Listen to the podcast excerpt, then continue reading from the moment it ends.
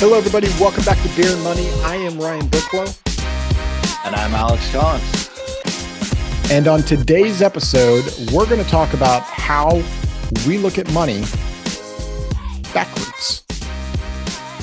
What do you mean by backwards, Ryan? like it's scripted, Alex. no.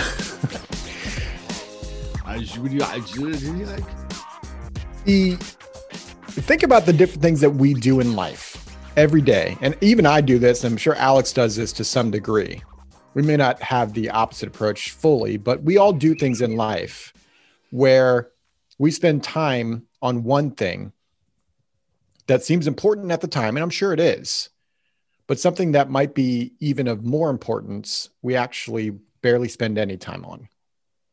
And so we've got three examples, actually four examples that we'll go through just as to explain our point.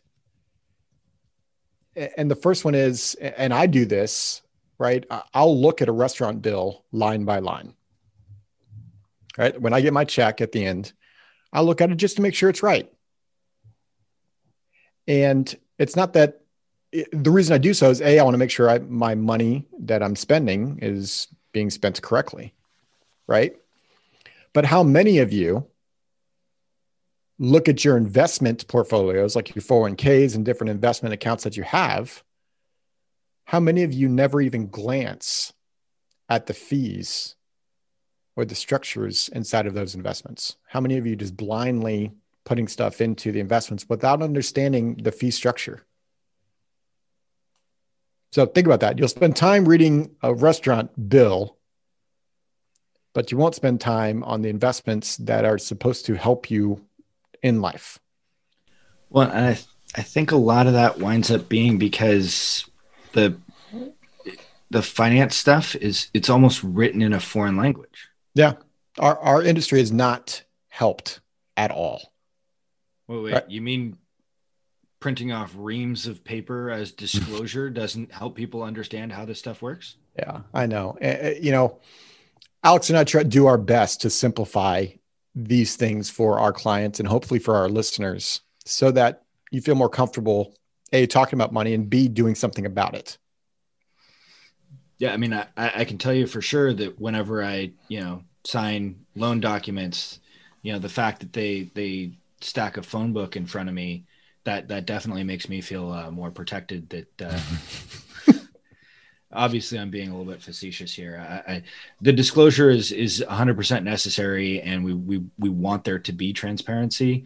Uh, i'm simply suggesting that by stacking more and more paper in front of people it, it's it's clouding the issue instead of actually creating the transparency that it is designed to to create.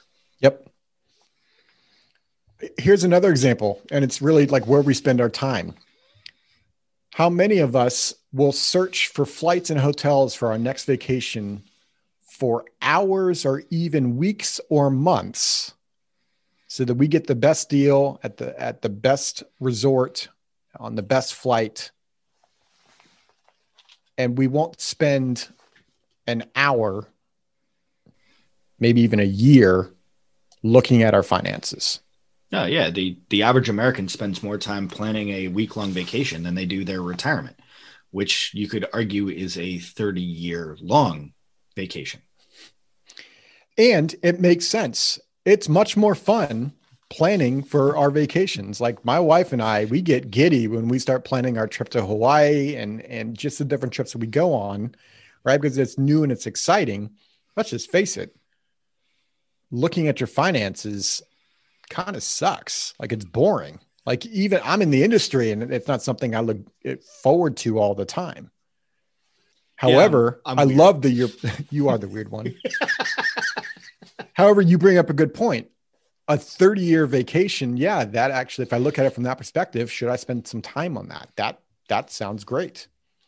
maybe, maybe, maybe just a just a little bit of time right but but we understand it right? And you know tying everything in that we're we're talking about here right? It's it's not fun talking about finances. It's hard to frankly our industry doesn't make it easy as well. And then there's life that occurs. But even just an hour a quarter would be huge for many people. Yeah And then what about savings, right? Like we'll save up enthusiastically for a big event, like maybe a wedding or something. Well, or that or that vacation. Hit, hit hit hit pause for just a second. You talk about it as savings because that's what it's called. It's called a savings account. Yeah. It's it's not a savings account. Right. No, it's in our language. It's funny. Like, oh, I'll save up for that. Nope, you're it's a spending account. Yep. You are you're literally just building up enough dollars to be able to spend on whatever the heck you want. Um, and, and like this is why flipping that script becomes so important. Like we think about a budget as a a limiting thing where it, it tells us what we have to do. And like Ryan, about I think it was about a year ago, like you you talked about this in a different way. And it, it is just stuck with me. It has blown my mind. I hate budgeting which is weird because i'm an analytic right? But the thing is is that the reason why i hate budgeting is because it is essentially an exercise in telling me what i have to do. And i really really really hate being told i have to do something. And you said no no no a budget is not telling you what you have to do. A budget says, okay, once we take care of these sets of things, now it provides the freedom to do whatever the heck you want with the rest of it. It is a freeing exercise, not a limiting exercise. And, and like that has just absolutely changed the way in which I view things. Thank you. No, you're welcome. And, you know, there's, it's amazing what we hear sometimes all of a sudden when someone tells you a different perspective of the same issue or line, right? In this case, to be budgeting. When all of a sudden you look at it from a different lens, opens up different things for you, right? I've had that experience. You've had that experience. That's what hopefully the purpose of this episode. Hopefully that's bringing the, that same different lens to people right? So like we'll save up or we'll spend, right, for this this big wedding, but we'll begrudgingly contribute to savings just in general, right? Because that's not the fun thing to do. Right. Right. But looking at that at a different lens, if we have money where we're not reliant upon a paycheck, how much fun can you have? So that's not pretty appealing. Right, exactly. And then, you know, lastly, you know, we will hire professionals in our life all the time.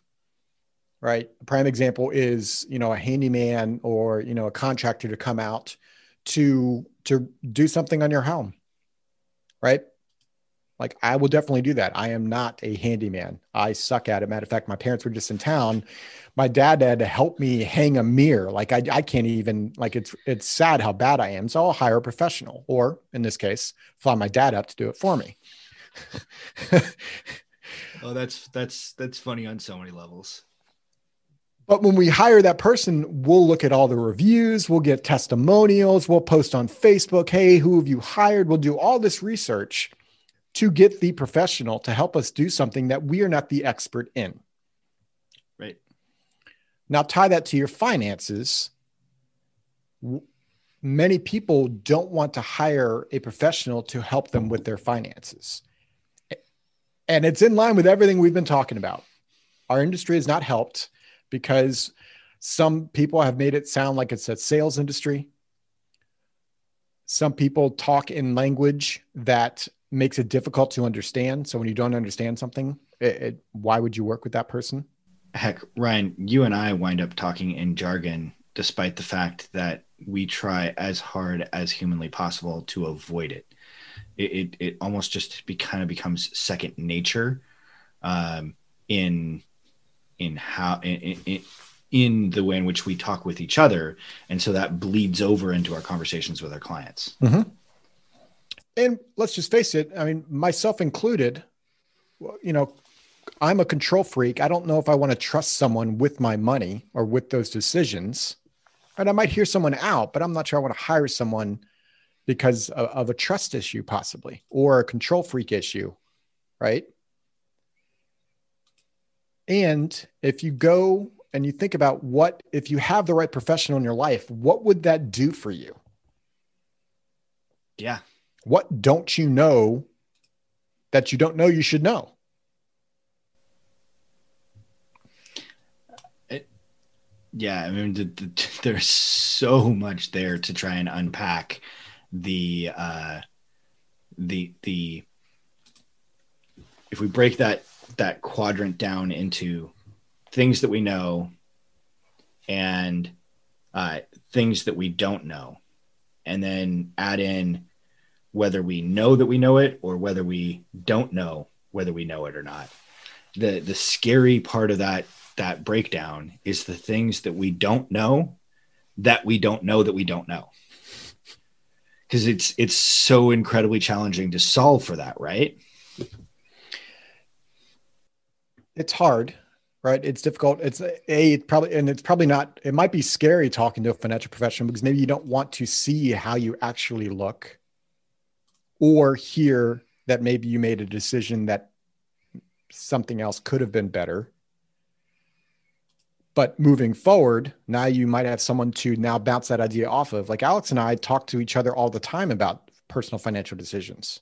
Absolutely. Right. Just to make sure that we're not being blind ourselves, because let's just face it, I I can be, I can, I am arrogant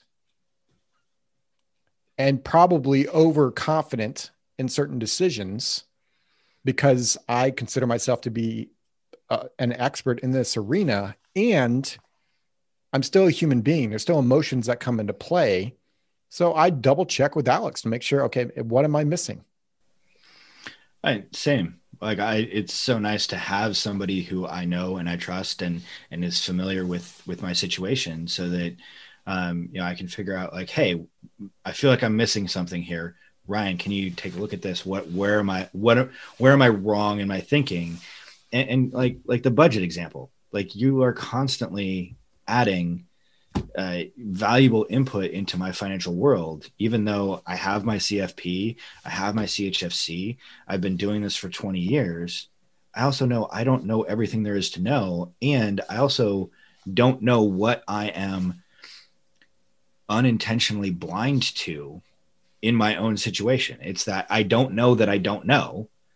And and having just somebody in my life who I can bounce those ideas off of is just incredibly invaluable. So those are just some examples that, you know, we were thinking of just the other day around like how as Americans or just as human beings, we can look at money very, very backwards. Which takes us to the question of the day, Alex. Yeah, and the question of the day is what is it that you are looking at your money backwards? What is it that you need to change the perspective on so that you're looking at it properly and you're reading from left to right instead of reading it from bottom to top or something of that nature? Where is it that you that you may be a little bit backwards in, in your the way in which you're you're looking at your finances? So head on over to beerandmoney.net, and at the bottom of that page, there's a spot for you to answer that question of the day. As always, we hope this episode was valuable for you. And Mr. Collins. Cheers. This podcast is for informational purposes only and is not to be construed as tax, legal, or investment advice. Although the information has been gathered from sources believed to be reliable, please note that individual situations can vary. Therefore, the information should be relied upon only when coordinated with individual professional advice. Guest speakers and their firms are not affiliated with or endorsed by Park Avenue Securities, Guardian, or Quantified Financial Partners, and opinions stated by their own. Guardian, its subsidiaries, agents, and employees do not provide tax, legal, or accounting advice. Consult your tax, legal, or accounting professional regarding your individual situation. All investments and investment strategies contain risk and may lose value. Ryan and Alex are registered representatives and financial advisors of Park Avenue Securities LLC, OSJ 333 North Indian Hill Boulevard, Claremont, California 91711. Telephone number 909 399 1100. Securities products and advisory services offered through Park Avenue Securities member FINRA SIPC. Financial representatives of the Guardian Life Insurance Company of America, Guardian, New York, New York. Park Avenue Securities is a wholly owned subsidiary of Guardian.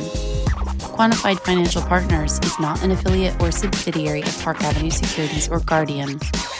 Brian Burklow, AR Insurance License number 153-19412. CA Insurance License number OK24924. Alexander Collins AR Insurance License number 7264699. CA Insurance License number 0H24806. Pinpoint number 2021 117429, expiration 03 2023.